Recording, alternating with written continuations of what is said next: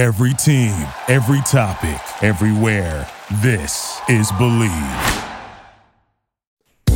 This is the Real State Podcast, the intersection between the latest trends in real estate and its impact on our everyday lives.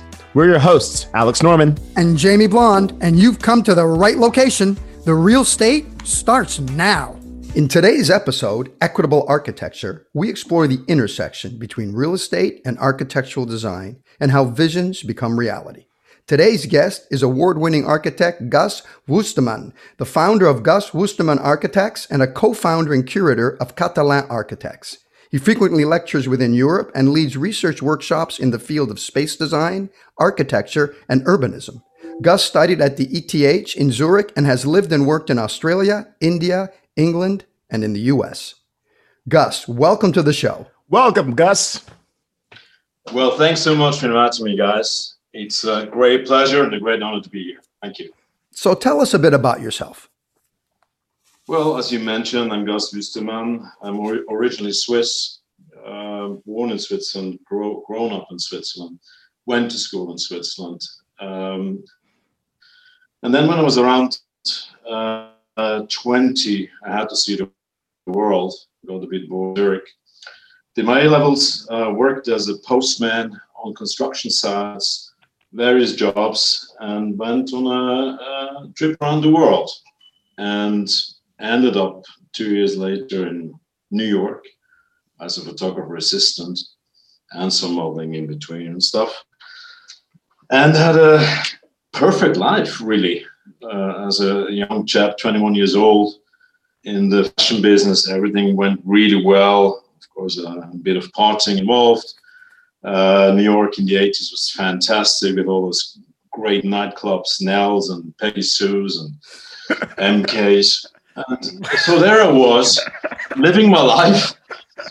And suddenly I felt, oh gosh, I, I have, I need to do something. And, and nowadays I think back and I think must have been my rather, uh, um, my parents uh, calling me you know, uh, you have to study. If you don't study, if you're not an academic, you're nothing. So I thought, okay, I have to go back. I just to Switzerland study to be somebody. And I went back and studied architecture. That was it. No special interest, no knowledge. Just it sounded good. You know, that was it. So, by the way, I love the Peggy Sue's reference. Probably one of my favorite clubs from back in the day, um, especially Nell's. And I was so sad to see to hear when they when they closed uh, in the uh, in the late '90s, early. 2000s. What was the club that they changed the theme and the decor in the club every month? That might have been Club USA. I'm i mean, they, sure. they, every time you went every three months, it was a, it was designed differently. It was, I mean, that was fantastic. There's nothing like the '80s for clubs in New York.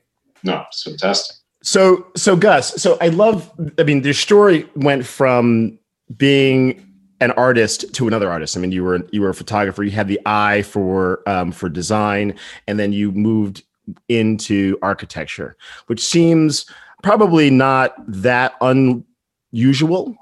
But tell us when you got started in the business of architecture. Uh, what were some of the early ideas and things that you really wanted to create? And how you did you approach architecture at that time? Good question. I think uh, I think somehow I had a feeling that architecture would be something, although not knowing anything about it, but it would be something that has a content where I could work myself up and use my personality, bring myself in, uh, which much later on happened. But uh, it started up very, very schoolish, studying very, very strict and very school-like studying uh, the first two years. And then I had a, a, great moment when I did my first uh, practice in uh, Rudolf Lüscher in Lausanne, uh, an urbanist uh, who has an office in Lausanne. And suddenly he had a total different approach than what I was used to from university, from the ETH. it was suddenly was about more, yeah, it was more about, you know, not so much looking at architecture as you know wrong or right or have a grammar you apply the grammar you learn this you you, you repeat typologies uh, it was more about to getting to the core. So where where is the point of gravity in things? But you know what is what is there really? That was a really nice approach where i almost relaunched uh, my my point of view of architecture and how I would uh, grow with it, and that helped me a lot. Uh, did then my diploma, and then of course you start from zero, like we all did. You come out, uh, you think you know, but you know you don't know. You just start. And so you're in you're in Zurich and also in Barcelona. I mean, you've obviously worked on projects in various different parts of the world. Um, so so tell us kind of where you are now geographically. I mean, where in the world are you living, and then where are you working?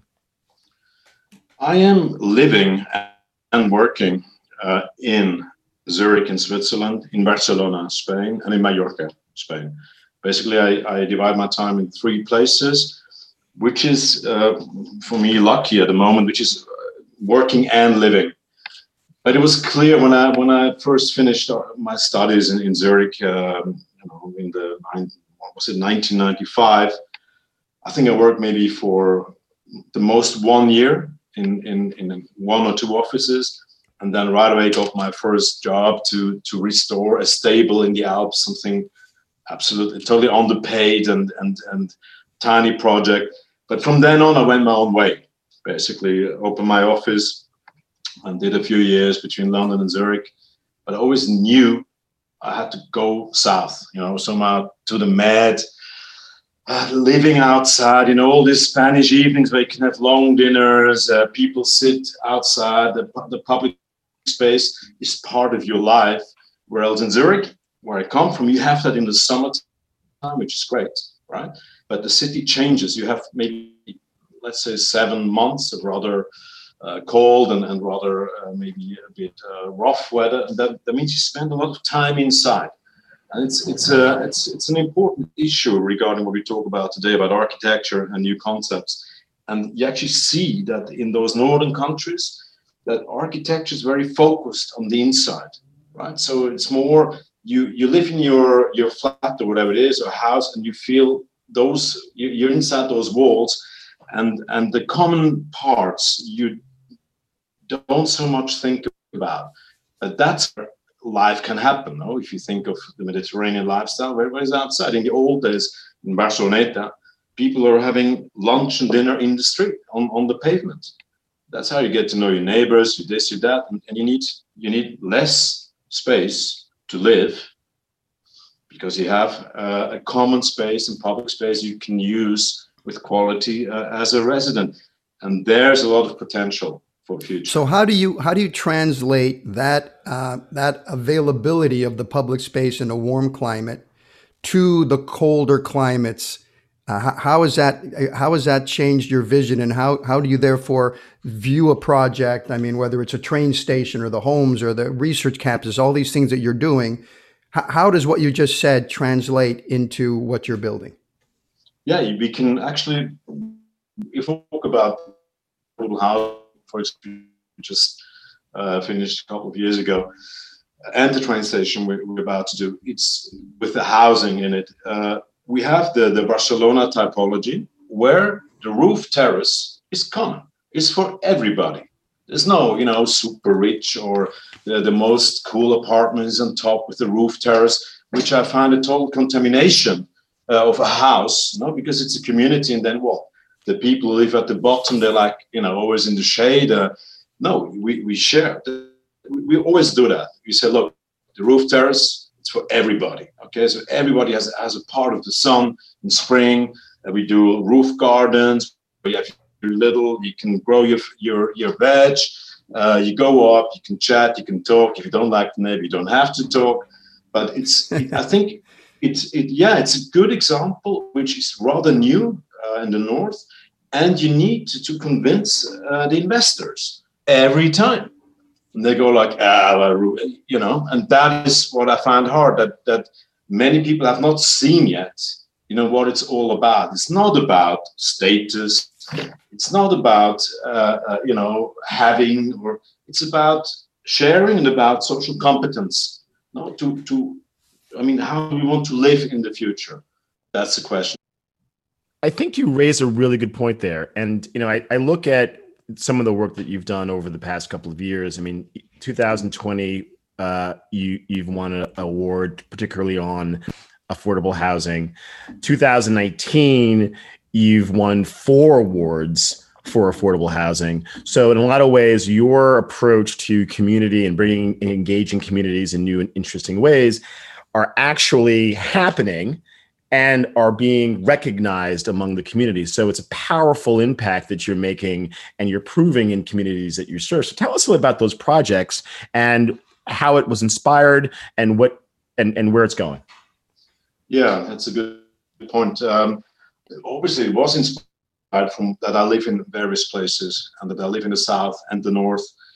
And the most important point, I think, was the question how can we provide quality living space for a normal budget, right?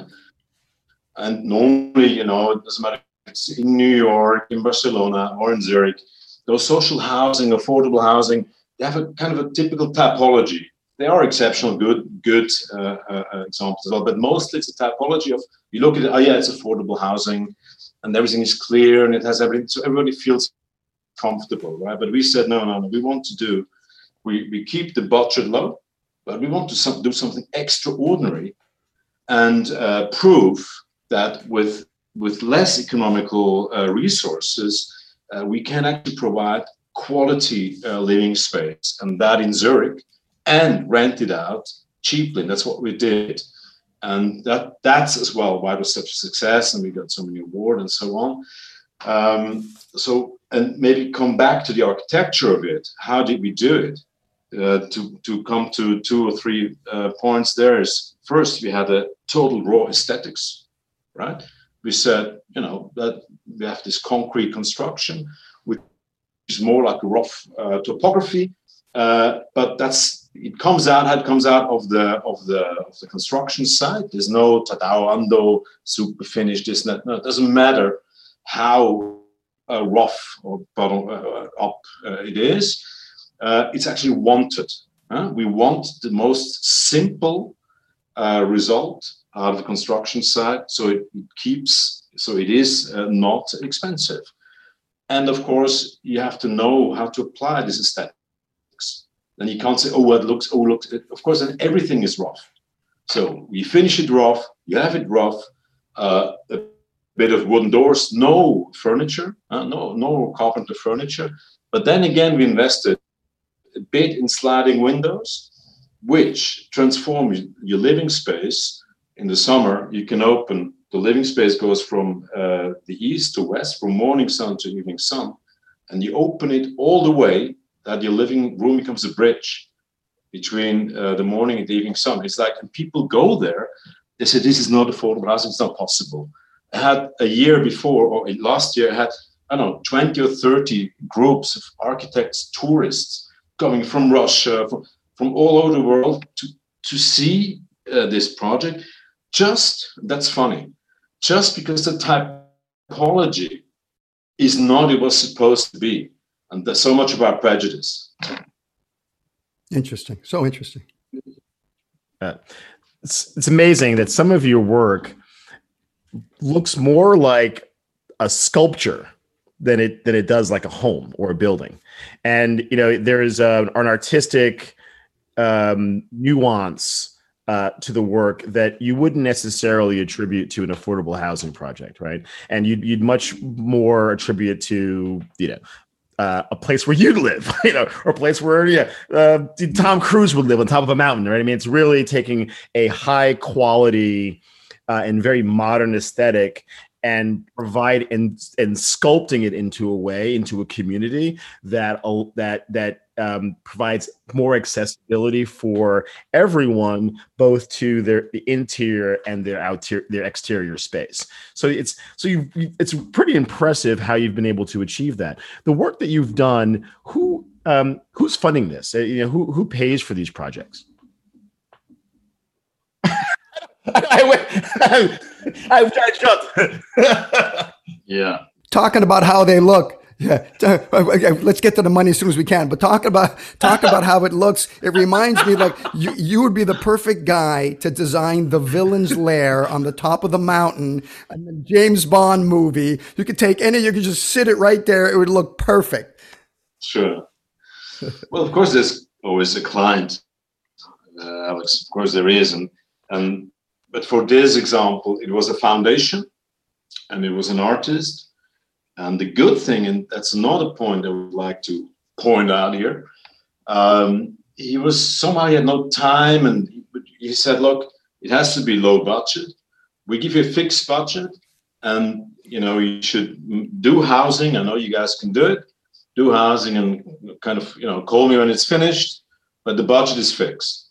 So we had free hand basically, uh, totally how we would do it, and that's why it worked out no? because there was no sorry, not neurotic client, but there was no, oh yeah, but why do you really think we can do it? Oh, oh no, but I at home I have all my walls white and oh maybe oh wooden floors and you know this whole um, you know the prejudice and how everything else is and how everything is. That's a bit of problem that often appears when you have clients or investors, even in, in bigger projects or public projects. You know, they think they have to go along with how it always was, with everything, but like everything's the same. And things have changed. I mean, we live in different times, and and uh, you know the young people have realized it. Our generation, I've, I feel many people have not realized it, uh, and I'm I'm very much prepared to learn and to change and, and to be part of that change. And um, I think it's super important to have this ethic about what we do, especially in architecture, and have to focus on um, equality, so architecture is possible for everybody, and enhancing public space, which is important as well. Wait, you make uh, you make a really good point, and you clearly what you're doing is visionary, and and hopefully it's catching on around the world. Uh, you work all over the world, and you're approaching uh, projects in a unique way, a unique vision. Here in the states, I it seems like builders and architects usually work in teams. You know, if, the builder gets hired, he has his architect. If the architect get hired, he has his builder. You're doing visionary stuff, never before done stuff, and you're doing it all over the world. How do you work with the builders or find the builders who not only are capable of doing what you what you want, but want to do what you want? Yeah, you have to talk to people. And I think the good thing about traveling is you have to adapt yourself. Well, you can't just come up with your uh, method, methodology working with your concepts of how things are done. So, but as, as what we suggest anywhere is not the normal thing. It basically doesn't matter. If I go in Zurich, you're like, oh no, no, no, but you can't do that. Uh, then we go in, in Barcelona, ah oh, no, no, no, you can't do that, or somewhere else. So it's basically the same thing. It's just uh, hurdles, and and everyone says no, but you have to give somehow of course after 20 years or 25 years i don't even know you have to develop you develop this this kind of um, you know convincing attitude uh, and of course you have some some reference that it has been done and that helps no? And then you can you bring them on and of course it's all about respect and, and you listen you bring them on. We, we work very horizontally you know we'll we work together with many people, many specialists. The builders build it in the end. We all do this together. Obviously, if there's you know the last word, uh, maybe I would have it, but still, it's it's you know it's about uh, communicating and learning from each other. And one of the one of the one of the issues that always comes up here when, whenever you talk about somebody, I'm building a house, I'm building a building. The first thing they say is, "When is it going to be done?" Oh, it's going to be done in March. It's like, well, let's assume June, right? It's going to be longer and over budget. A lot of the things you do can't go over budget, obviously. Uh, is it a battle between you and the builder? Is it easy to, to be on the same page and keep the cost low and get the project in on time? Nothing is easy, you know that. It's, uh, Except this podcast. It's, it's, so easy to come on this podcast. no, it's, it's hard work, but it's, I think, you know, if you call, if you say you're a planner, you're planning, I mean, then you should plan. No? So, uh, a bit what we do in Zurich, or the, the, the method in Zurich, it's, it's, it's a lot of planning involved. We're like over documented, uh, but it's very common that you, I mean, you know the schedule is right. You, you, you always end with in the schedule you, you said you would to, and the price uh, the same. You don't just oh yeah. So it's it's we we you know we we accompany the project in a very strict way. We're not mean to the builders, but we're strict, right? So uh, of course you do all the plans, all the specifications, all those books of a house is or a building is, is made of, and you have a price. And you, you know, you sit down with the builders, look, that's about it. No, they're like, yeah, yeah. Then, and then you look and you ask, okay, but look, we have to understand each other that, that this is the price. And we have to make sure we, we get along because otherwise we all have trouble. And then it's a sustainability effect. Of course, works well, everybody gets more work and so on. But in the South, it's different. Yeah. Uh, it's much, much less, um, you know, the, I mean, people are not used to deliver uh, on the, you know, if you say, oh, okay, yeah, deadline uh, next Friday. Right? That's because they're all busy eating Spain, outside right? on the bus no, no, no, in fact, no, in Italy, we do a project now in Italy as well, same thing. Italy or Spain is like next Friday. So maybe Wednesday the week after, it's almost Friday, right? So, uh, yeah, but you know, we'll, and then one week later is still okay. And two weeks later is almost normal. So that is very different and you have to adapt to that. Ironically enough, I mean that's an issue that's universal, right? I mean, whether or not you lose, you're, you're in Lausanne or in Long Island, you, I mean, you, I mean, you, there's that issue of time of over budget um, and and yeah. uh, you know over time. So when you think about the globe, I you know I, I want to go to go to Brazil for a minute, and you know I know uh, Jamie, you know you you were were raised in Brazil. Um, Gus, I think we met in Brazil. I think all of us met in Brazil. Actually, that's, that's, right. That's right. Um, that's a but but that's a whole different podcast.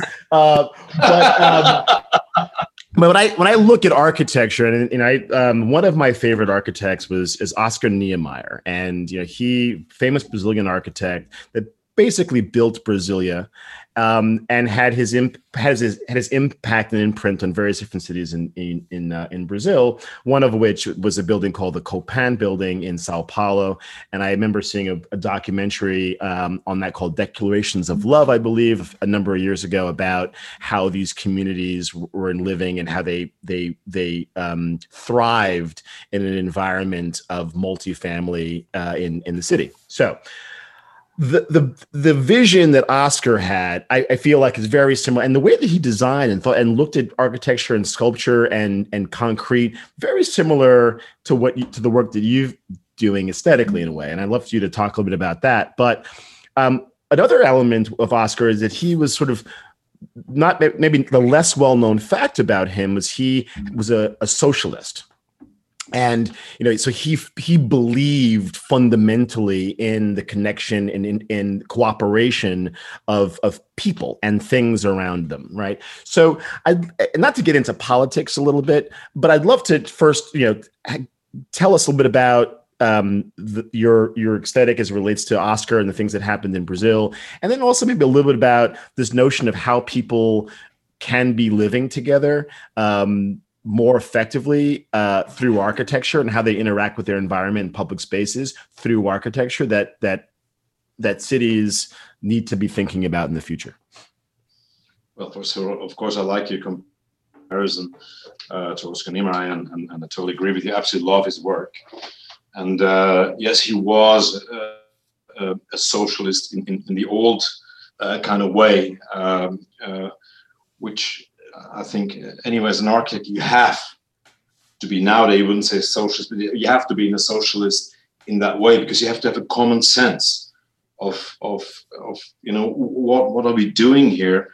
Um, we have to try to to to improve uh, the living together, this planet, this world, for everybody.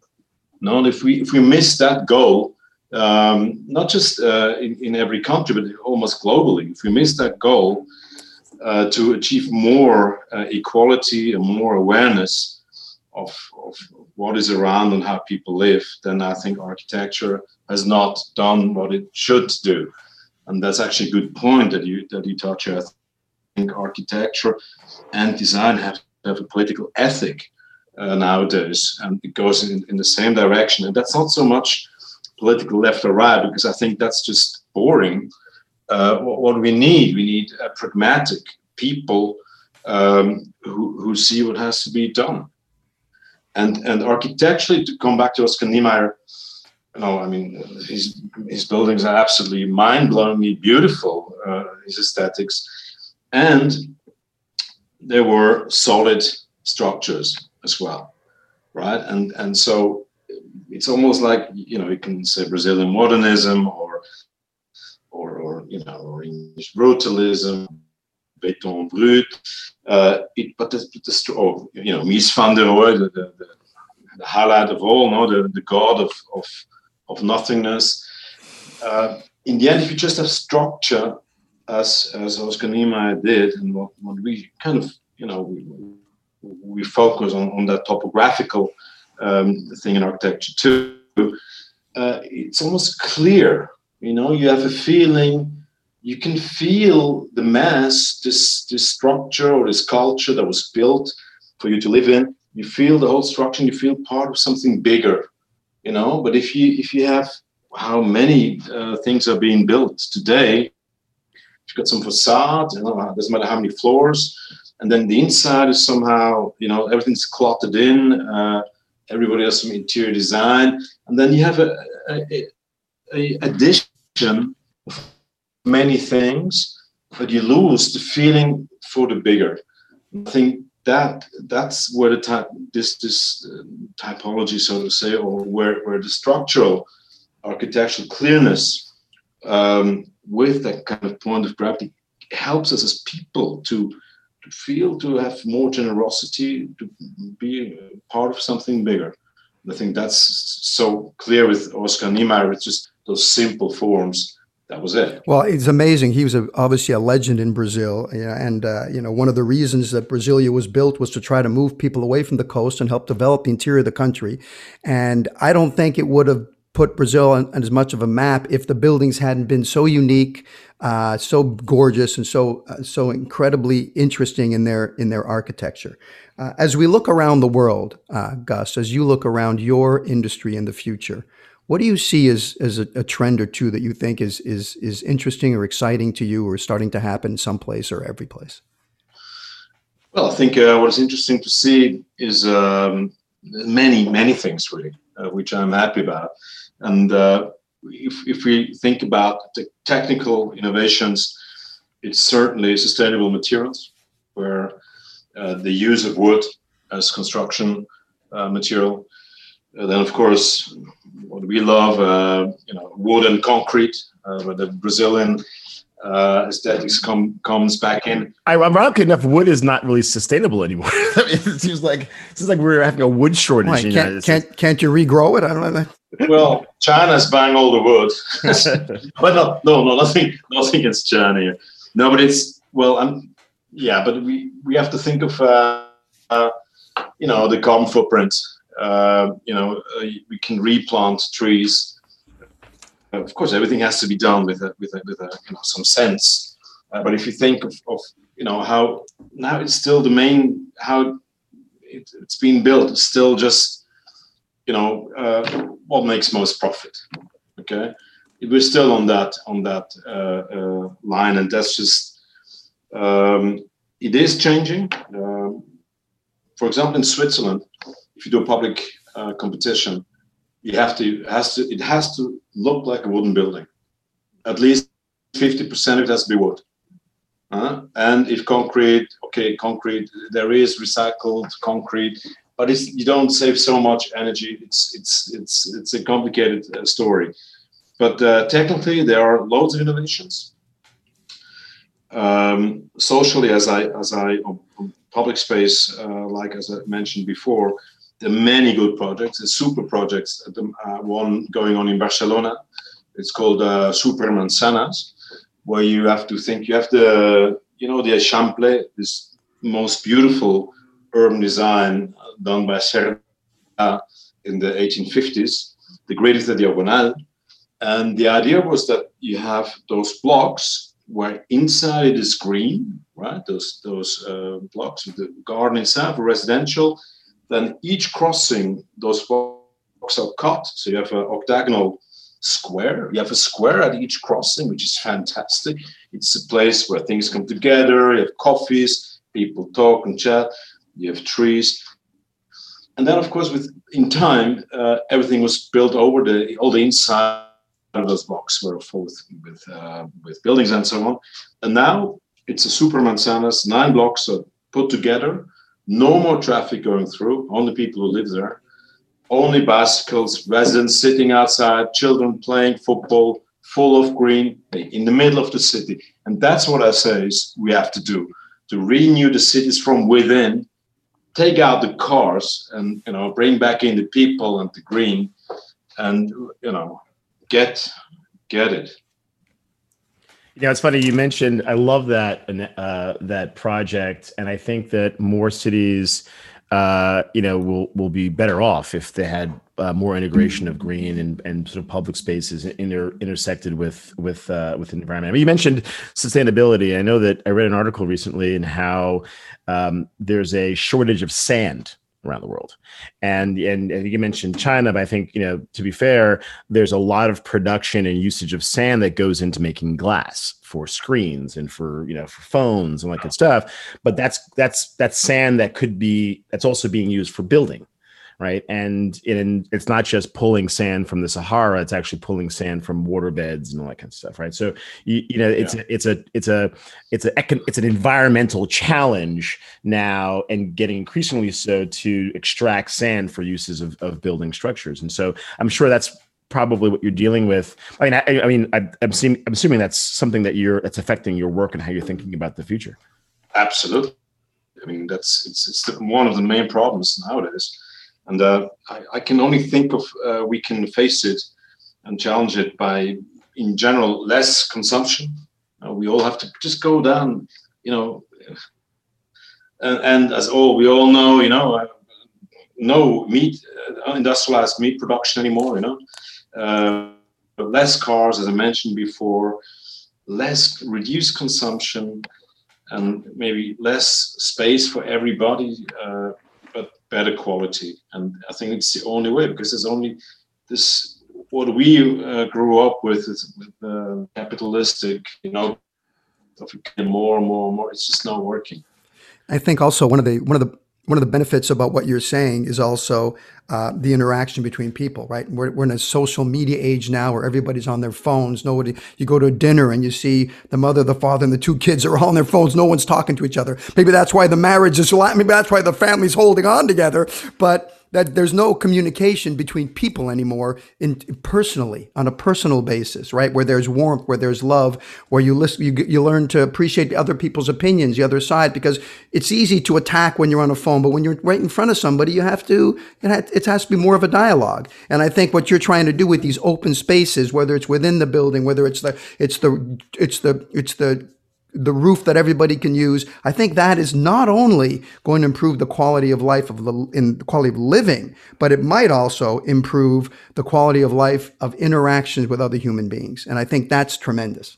And so, and so less space, more quality is a point that I think that um, that you made that that is really, really powerful. In addition to your comment about Mies van der Rohe as being the god of nothingness, which is, by the way, I want that title. I, I think, yeah, that's like. Well, that's I, I, think that's no problem. You can have it. Alex Norman, the god of nothingness. All you, baby. All you, buddy. well, maybe, maybe, maybe I don't want that. Maybe I didn't think this. Maybe I didn't think this through all the way. So, so Gus, look, I want to thank you for for taking the time uh, to talk with with us. We had a lot of fun, learned a lot about the work that you're doing, love the impact that you're making in the community. I think communities around the world um, can learn from from you. I think um, should give you a call to get, to help you think through um, their challenges, uh, and hopefully we can do what we can to help. But I really appreciate your time on the show. Um, thank you, Gus. Thank you, Gus. It's been a pleasure, Gus.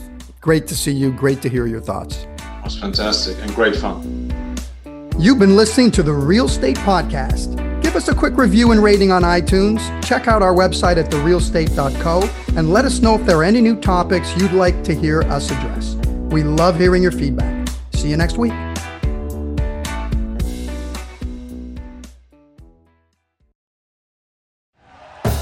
Thank you for listening to Bleav. You can show support to your host by subscribing to the show and giving us a five star rating on your preferred platform. Check us out at Bleav.com and search for B L E A V on YouTube.